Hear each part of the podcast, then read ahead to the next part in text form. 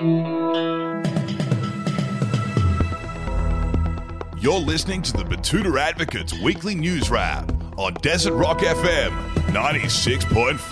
Welcome back to the Betoota Advocate News Bulletin here, recording live from downtown Betoota in the Old City District in the Budgy Smuggler booth. Now, they are our sponsors, I'm sure you're aware by now.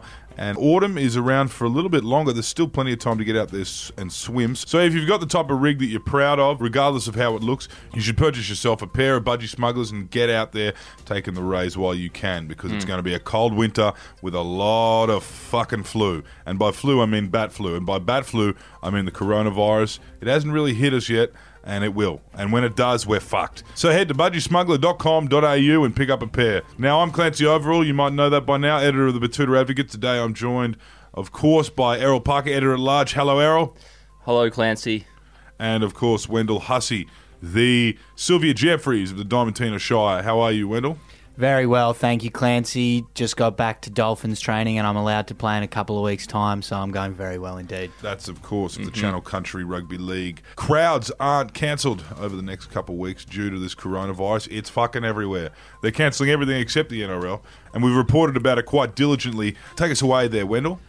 Coronavirus finally hits home as Ascot mum forced to reconsider Tuscany in July. Horrible news, that is. And for our listeners who aren't familiar with the inner suburbs of Brisbane, Ascot is quite a posh suburb. It's your Toorak, it's your whatever they have in Sydney. It's Mosman. it's uh, Mosman. it's uh, your, your, Mosman, whatever in Christ's Peppermint name Grove in they Perth. have in um in Adelaide. Don't really know. Everywhere in Adelaide's nice. The inner cities of Darwin down near the casino down there. but um, yeah, that's beautiful. This woman must be yeah, from a from a high income household, and she's forced to reconsider Tuscany in July. It is horrible news, and with casual blue collar workers across the country forced to stay away from their workplace without pay, older working class Australians have their super disappearing before their eyes, and a full blown recession is about to hit Australia. Things are looking pretty grim for a lot of people, but no one has been worse hit than Ascot's Lorraine Silver Spoon. Her much deserved holiday is in doubt. It looks. And there was a comment on that one from Simon Holdsworth who said, All is not lost, love. At least you'll still be able to get your PE Nation activewear delivered and get the hired help to fetch the pork medallions from your bespoke butcher. Just imagine the K's that you'll be saving on your Rangy. Hmm. next story, Wendell. Old Coastie, who missed out on toilet paper, has been chest deep in the surf for going on 30 minutes now. Yes, yes, the uh, toilet paper hysteria spread right across the country. One bloke who missed out was local surf club legend Timbo Loudmouth Leonard. He reckons he's sick of all the hysteria around this bloody bat flu and he won't be letting it control his life. So instead of panicking, apparently he heads down to the surf club every morning. However, one day this week he got down there to find himself staring at an empty toilet paper holder and realised he was in a bit of trouble. He had no poo tickets, no paper towels, not even the courier mail, he said. And at some point he realised the situation was getting quite grave and he waded out into the big blue bin for a little while. Our reporter obviously didn't follow him out there but noted that he was standing quite calmly for roughly half an hour and then left like the oversized cat he is. And understandably, there were lots of disgusting names for aqualogs in the comments section of that article, like Chiquito, Bondi Mullets, and Burly Bobbers.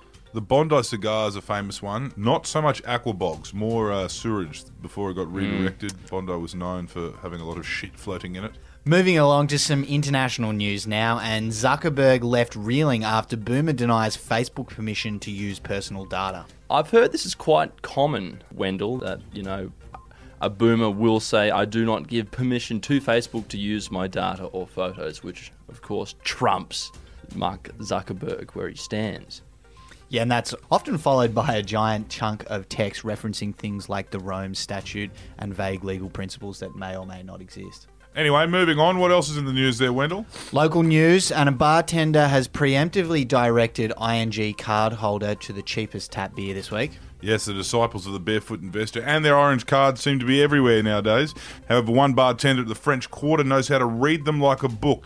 She works down there at the Sailing Lumberjack, and she says when she's approached by an ING holder, a barefoot disciple, she usually makes some sort of crack about a spend or splurge joke to see if she can get a tip. Hasn't happened yet because the barefoot disciples are renowned for being so tight with their money, and in fact, she usually directs him to that green tap with that big VB on it. Finishing off with some sports news now, and local man finally wins over the father-in-law with ability to supply footy live stream during distant family friend's wedding. Yeah, it's a heartwarming story from Betoota Heights this week. One alpha patriarch who previously described his son in law as a fucking wet blanket, who wasn't anywhere good enough to be seeing his daughter, performed a complete U turn after the young man pulled out a live stream of the footy. Yep, the old Kayo comes in handy, doesn't it, Clance? Can take the footy anywhere, and for this young man, it's proven to be worth its weight in gold. Let's just see if he can get through Christmas, because that is the real tester, and the Boxing Day test is still on free to air as far as we know. Yep, but a little life hack coming from Errol here. If you find the Christmas period a bit tedious, you should try smoking some marijuana before you go out to Christmas lunch. Sage advice. And on that note, we'll wrap up the bulletin for this week. Thanks for tuning in. Don't forget to join us again in seven days' time for your weekly fix of honest, hard hitting regional news. Until then, I'm Wendell Hussey. I'm Clancy Overall. Fuck Anthony Lister. And I'm Errol Parker, Chuck Yellow.